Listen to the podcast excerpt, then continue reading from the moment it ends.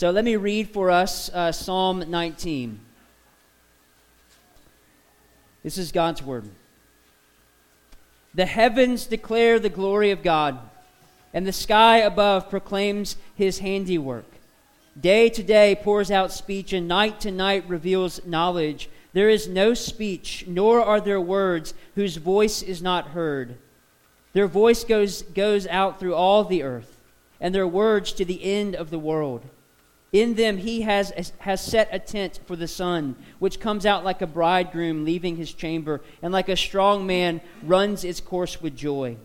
Its rising is from the end of the heavens, and its circuit to the end of them, and there is nothing hidden from its heat. The law of the Lord is perfect, reviving the soul. The testimony of the Lord is sure, making wise the simple. The precepts of the Lord are right, rejoicing the heart. The commandment of the Lord is pure, enlightening the eyes. The fear of the Lord is clean, enduring forever. The rules of the Lord are true and righteous altogether. More to be desired are they than gold, even much fine gold, sweeter also than honey and drippings of the honeycomb. Moreover, by them is your servant warned. In keeping them, there is great reward. Who can discern his errors? Declare me innocent from hidden faults. Keep back your servant also from presumptuous sins. Let them not have dominion over me. Then I shall be blameless and innocent of great transgression. Let the words of my mouth and the meditation of my heart be acceptable in your sight, O Lord, my rock and my redeemer. Let's pray. Father, thank you for the truth of these words. Thank you that you are you are not only uh, that you are that you're not only just just pointing us to to just uh, to look at at the scriptures, while we know that's of utmost importance, but you're also saying, look around you. I am everywhere, in everything. And so, God, I pray that you would give us not only ears to hear, but eyes to see as well and to behold your glory.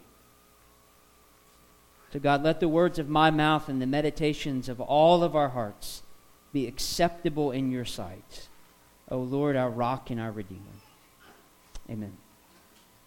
So, uh, all of you, I'm sure, uh, are familiar with C.S. Lewis, and I think we're probably most familiar with C.S. Lewis uh, in that he was a writer, so he wrote the, the Chronicles of Narnia, and so we, we, we remember that. Um, he was also a sort of a, a, lay theologian and apologist. And so we've read Mere Christianity and we remember those particular things. And then we forget that what C.S. Lewis actually got paid for, his profession, was that he was a professor of literature at two of the, the top universities in the world, Cambridge and Oxford. And so he was a professional when it came to anything that involved words, whether it be stories or, or poems or any works of literature. Uh, C.S. Lewis was your man. C.S. Lewis also wrote a book on the Psalms. And he called Psalm 19, this is what he says about Psalm 19. He said, Psalm 19 is the greatest poem in the Psalter and one of the greatest lyrics in all the world. The greatest poem in the Psalter and the greatest lyrics in all the world. That's massive. And then Lewis goes on to offer us this structure of the psalm as well. He says there's six verses about nature, there's uh, five verses about the Bible, and then there are four on personal prayer. And if you were to look at that structure at first glance, it would, it would appear that none of those sections of this psalm have anything to do with the other. But if you look a little closer, like we're going to do this morning, obviously, you'll see that the common theme in all three of those sections is words. And not just any words either, but, but they're, they're words that we are called to live by. And so let's look at it in this way. One is the soundless word of creation. Two is the perfect word of the scriptures. And then three is the word at work in your life. So we have the soundless word, the perfect word, and the word at work. So, first, the soundless word in verses 1 through 6. I, am pretty confident that I can say that we've all had the experience of, of being in awe of creation at some point in our life. Maybe it's, it's the sunrise on your morning commute to work that overwhelms you. Maybe it's looking out at the ocean on your summer vacation. Maybe it's, maybe it's the vastness of the mountains in the fall. Or maybe it's the overwhelming joy of a newborn baby, a new life that has been brought into this world. Regardless, we're moved by it. Something in us is experiencing some type of joy that, for a lot of us, is unexplainable this awe. And the underlying, un, underlying reason for this, whether you believe it or not, is that the creation is nonverbal communication that there is a God. As Tim Keller says, that you begin to understand when you're looking out at creation that the world is not an accidental collection of molecules, but the meaningful work of an artist's hand. So that all that you are feeling is a hint toward the glory of God. That's what you're experiencing. You're experiencing this small hint that there is something greater in this universe that has created this beauty for you to look at. So, one of my very good friends is an artist. I have one of his paintings in my study, and like, and he's, he's an acquired taste. If you've seen it in my study, you probably, in my opinion, probably you don't like it. Um, but I like it. Um, but but like most artists, artists, his artwork is very very distinct. So when you see a piece of his art, you don't even have to look at who uh, who the who the who the artist is in the corner where they signed their name. You would know that is Jared Life Brown's artwork. It's distinct. There's no mistaking it. There's no way that you can deny who the creator is in his paintings. Well, Paul says in Romans 1 this is what is happening with creation. Let me just reread a little bit of that for us. Paul writes, For what can be known about God is plain to them because God has shown it to them. For his invisible attributes, namely his eternal power and divine nature, have been clearly perceived ever since the creation of the world in the things that have been made, so they are without excuse.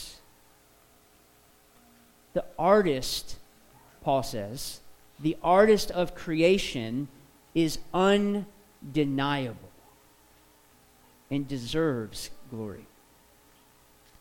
Charles Spurgeon said, He who can look up at the sky above and then write himself down as an atheist brands himself at the same moment as an idiot or a liar. Why? Well, because verse 2 Verse 2 tells us, David, King David tells us that creation is day and night declaring God's glory and proclaiming the work done by his hand. So, day and night, the creation never stops declaring the glory of God. It never rests from declaring the glory of God. It never, it never ceases to do exactly what it was created to do declare the glory of God. That's why Jesus can say, if, if you don't praise me, the rocks will cry out. Because they already are, declaring the glory of God. So, how could you ignore it?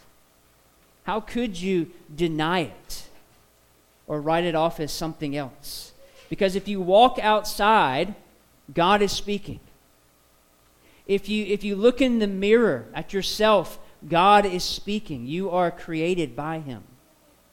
You admire that newborn baby. I, I use that twice because we have a lot of them here. God is speaking.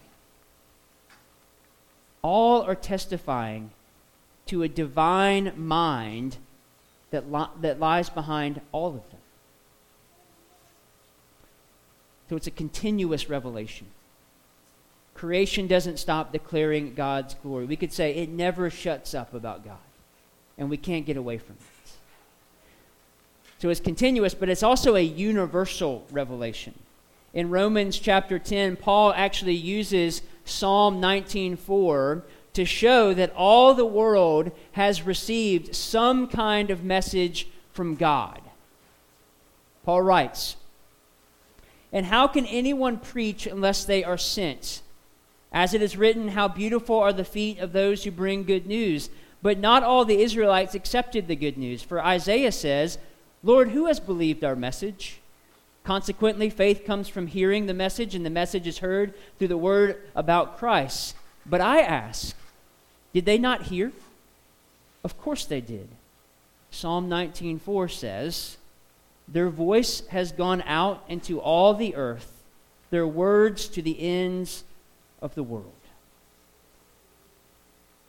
So Paul, meaning meaning Paul is saying to us here that it, what the meaning of that is when he asks the question, Did they not hear? He says, Of course they've all heard because they've experienced the soundless word of creation. But the one thing that's different is they have not all received it. So it's like if I arbitrarily call my kids in a crowd and I just say, Kids, all the other kids in that crowd may turn and, and, and look because they, they heard me say kids. They may turn and look, but it's only my kids who are going to respond to my words. It's only my children who recognize their father's voice.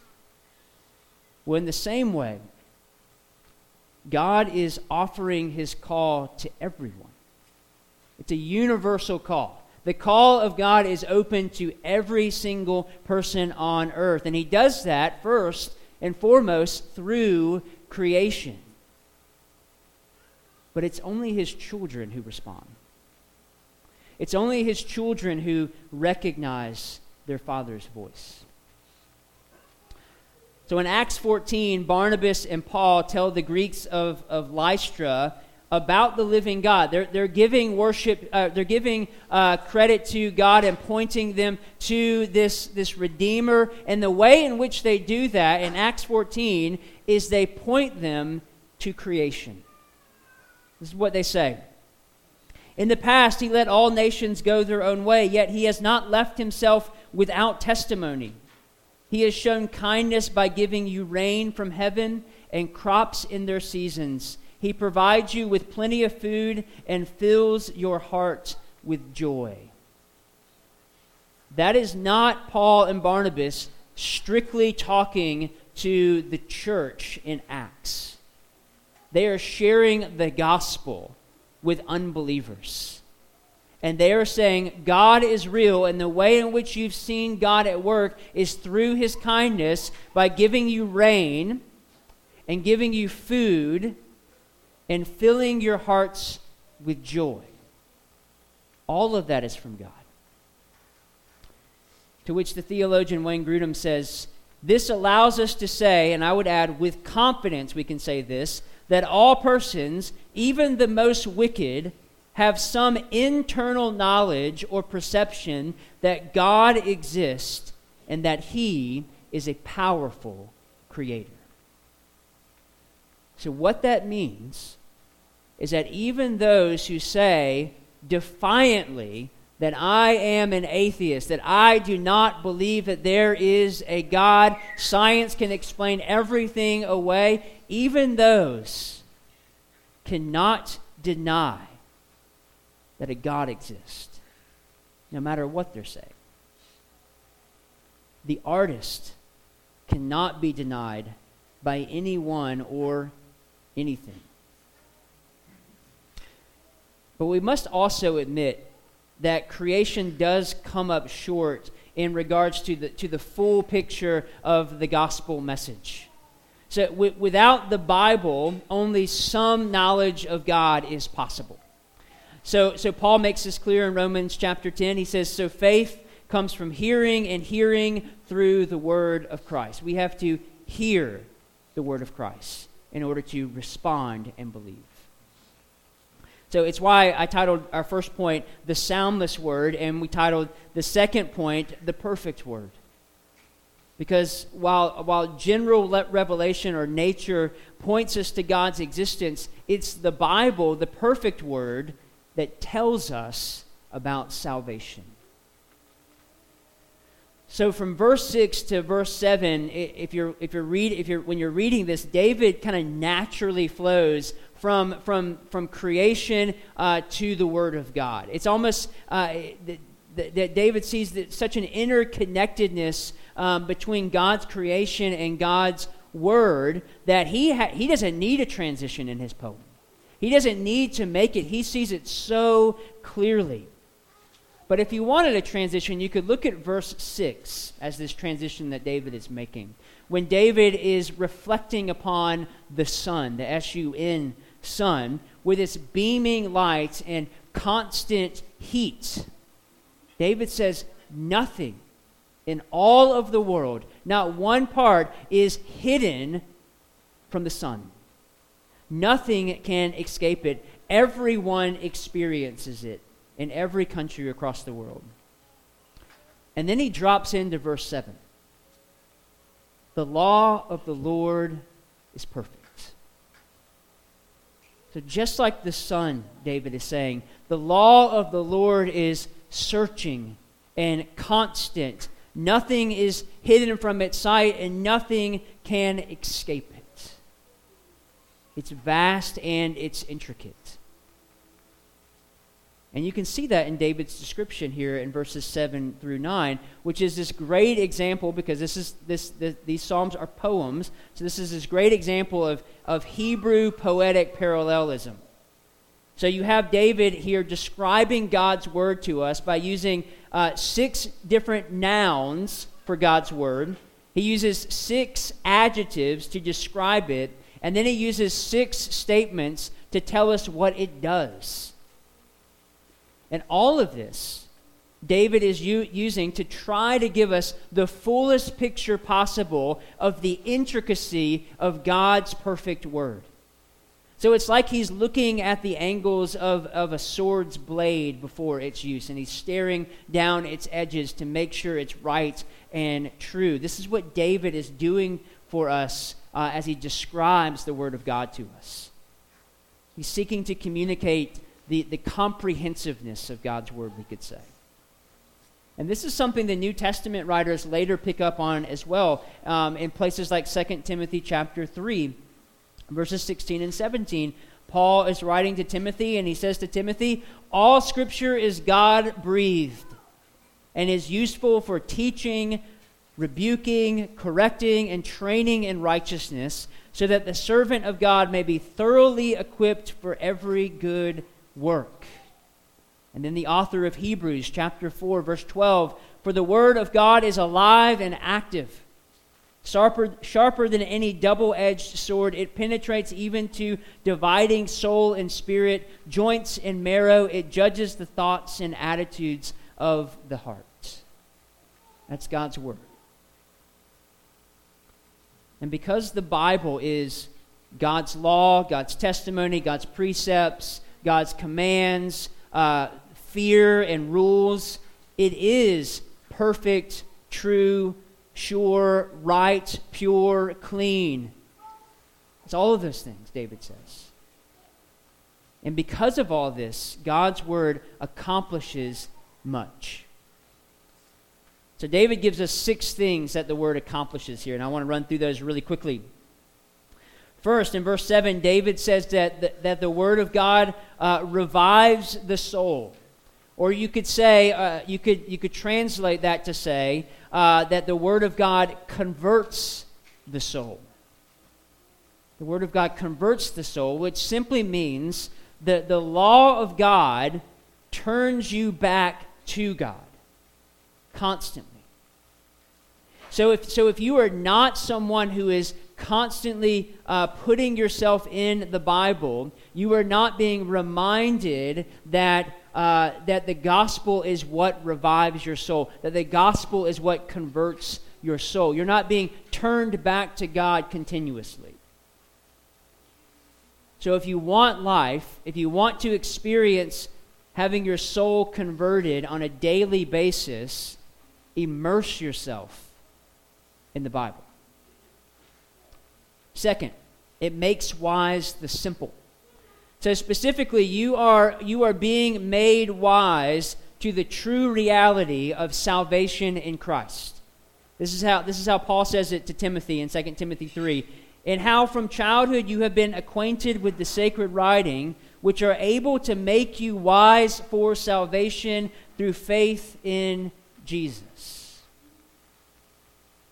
So, compared to the, the, the vast wisdom of God, we're all simpletons. We're all dummies when it comes to our need. We don't understand our great need of salvation. And so we are constantly in need of God's word to make us wise to this great reality of our sinful condition and our great need.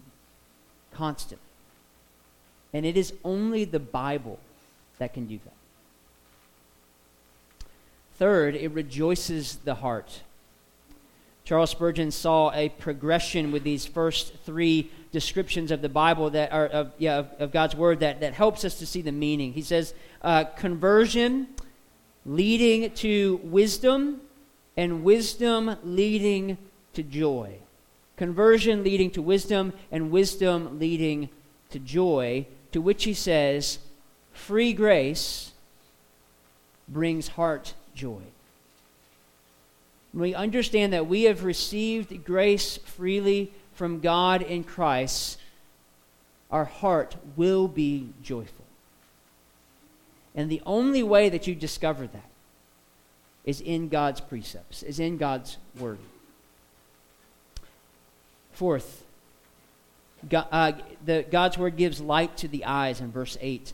And immediately upon study of this particular uh, phrase here, I think of Psalm 119, and that might be where your mind goes as well, when it says, Your word is a lamp to my feet and a light for my path. So if you find yourself stumbling through life, however that might look for you currently, you may find that you are not using the lights of God's word to guide you. I experienced this last night. I have I hate uh, printers. So if you ever want to get me a birthday gift that I'll hate, get me a printer. Um, it's I, always never working for me, and so I was troubleshooting it last night to try to print my sermon out, and um, literally punching it with my fist uh, to try to get it to work. And the troubleshooter on online was saying the first thing they were saying was check to make sure it's plugged in. Which it, mine was plugged in. Don't worry, I'm not that dumb. But I, it reminded I was reminded of that this morning as I was going back over my sermon to say that, that sometimes when we begin to experience sufferings in life and we, we, we experience heartache and, and sorrow and, and we feel distant from God, sometimes the best place to start is to say, Have I been in God's Word regularly? Am I immersing myself in the Scriptures constantly? Am I letting it wash over my soul daily? That's the first place you should start. Asking yourself that question. Fifthly, God's word endures forever. And verse 9. And the reason we can say that the word endures forever is because of what David says it's pure. And, and, those things that are pure will, will never experience any kind of brokenness or decay or rust. So, throughout history, we, we, we've seen so many ideas and philosophies, even sometimes good ones, come and go. I mean, disappear from the face of the earth or become so so uh, so corrupt that they uh, that they kind of get rid of themselves. None are lasting, is the point there, because they are not pure. But the Word of God is the most enduring thing of all time. It's why Isaiah can write, The grass withers and the flowers fade, but the word of our God stands forever. It stands forever. It will never be knocked over. It will never be proven wrong or contradicted.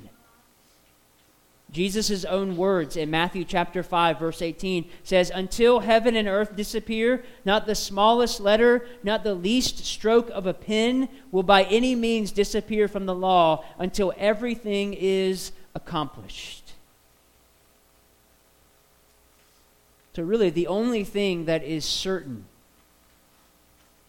in all of life is the Word of God.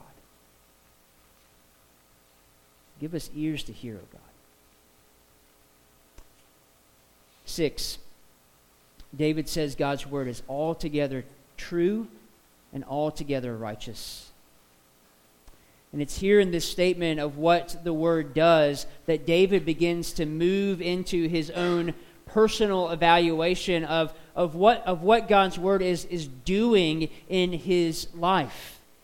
So just saying it's altogether true and righteous uh, in verse 9 is not telling us anything about what it does. But then David is, is sort of arrested by the beauty of God's word in verse 10, to which he says, It is more to be desired are they than gold, even much fine gold. It is sweeter also than honey and drippings of the honeycomb. This kind of poetic pause that David has just to describe what he what the Bible is to him. It's finer than gold that David had a lot of. And it's sweeter than honey.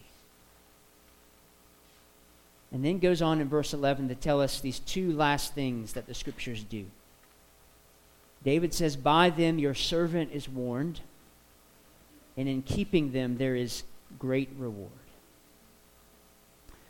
Let me just quickly unpack those. The third point is short anyway, so don't get concerned. But first, the one who knows God's word, David says, is warned by them.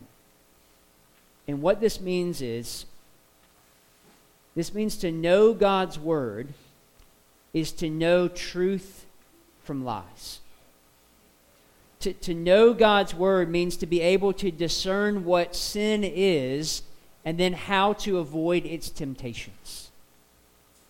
To know, to know God's word means to, to, to have clarity about the lies and deceptions of this world.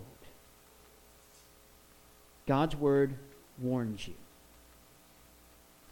And then, second, David says the keeper of God's word is rewarded. Now, it, notice that the, wor- the wording there that David uses is not receives a reward. David isn't saying, hey, if you, if you read your Bible and pray every day, like the children's song uh, goes, that you will receive this reward.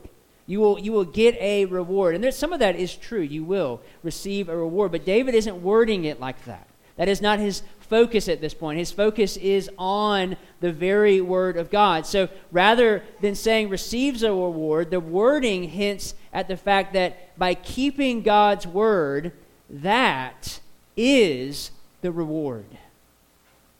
Simply keeping it, simply opening it up, you are receiving the reward right there in the Word of God. And David makes the reward clearer to us in our final point when he describes for us the Word at work in our own lives in these final verses in 12 through 14 we're reaching a point where David begins to uh, apply what he has been learning to himself now. So he takes what he's been learning about, about God's soundless word of creation and God's perfect word found in the law, and then he applies it to his life. And as he does that, it, it leads him to do a couple of things. And he breaks it up kind of into two categories. The first thing that it leads him to do is that it leads him to a prayer of repentance in verses 12 through 13. David says, Who can discern his errors? Declare me innocent from hidden faults. Keep back your servant also from presumptuous sins. Let them not have dominion over me. So, David through God's creation, through the living Word of God, David is provoked by the reality of God's Word to the subtleness of his own sin, simply from being in the Scriptures. And that his sin is, is revealed to him by God's written law. So essentially, if, if you are not someone who is regularly in the Scriptures, you will slowly begin to think yourself perfect. You will slowly begin to think that you do not sin. And the reason being is you are not having the law of God held up to your life and seeing the gospel proclaimed in all of its purity and in all of its brightness so that you can see that you are not worthy to stand before a holy God. It will begin to show you that you are in great danger because of your sin. And it will also remind you that there is a Savior who is standing there in your place. If you're not in the Scriptures, you won't think of that. You'll just depend on yourself. Constant. Paul says this in Romans 3:20. He says, For by works of the law no human being will be justified in his sight, since through the law, through the law, through God's word, comes knowledge of sin. So the word highlights our sin, and when this happens, we run to God for forgiveness. And David says in verse 13, when this happens, then then I shall be blameless. Then I shall be innocent of great transgression. Because God forgives him, and God will forgive you as well. The second way in which David responds to God's word is an appeal. Look at verse 14. David says, Let the words of my mouth and the meditation of my heart be acceptable in your sight, O Lord, my rock and my redeemer. So, David is saying here in this final verse that the Bible leads us to our only hope in life and death, our rock and our redeemer, who is Christ our Lord. Skipping all the way to the book of Colossians, chapter 1. Paul tells us this what David is seeing here in verse 14. He, Jesus, is the image of the invisible God, the firstborn of all creation. For by him all things were created, in heaven and on earth, visible and invisible, whether thrones or dominions or rulers or authorities, all things were created through him and for him. And he is before all things, and in him all things hold together. And he is the head of the body, the church. He is the beginning, the firstborn from the dead, that in everything he might be preeminent. For in him all the fullness of God was pleased to dwell, and through him to reconcile to himself all things, whether on earth or in heaven, making peace by the blood of his cross. So, all of that to say, that if you miss God's word, or shall I say, if you choose to ignore it, whether it be in the creation or in his very word here, you're not just missing out on some good reading. You're missing the one who is your Redeemer from sin. And the rock on which you can build your life and eternally be kept secure. Why would you ignore it? Let's pray.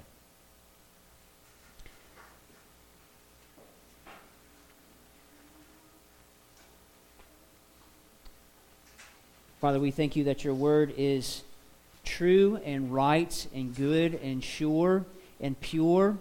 And because of all of that, we can trust it. We can trust that you are uh, not only revealing yourself to us in your creation, which is obvious, but you're doing it even more so through your written perfect word. God, you are constantly pointing us back to our own need by, by putting the law in, in our faces, but also uh, pointing us back to uh, how you have provided for that need in Christ. So help us not to ignore it, but have ears to hear. We pray in Jesus' name. Amen.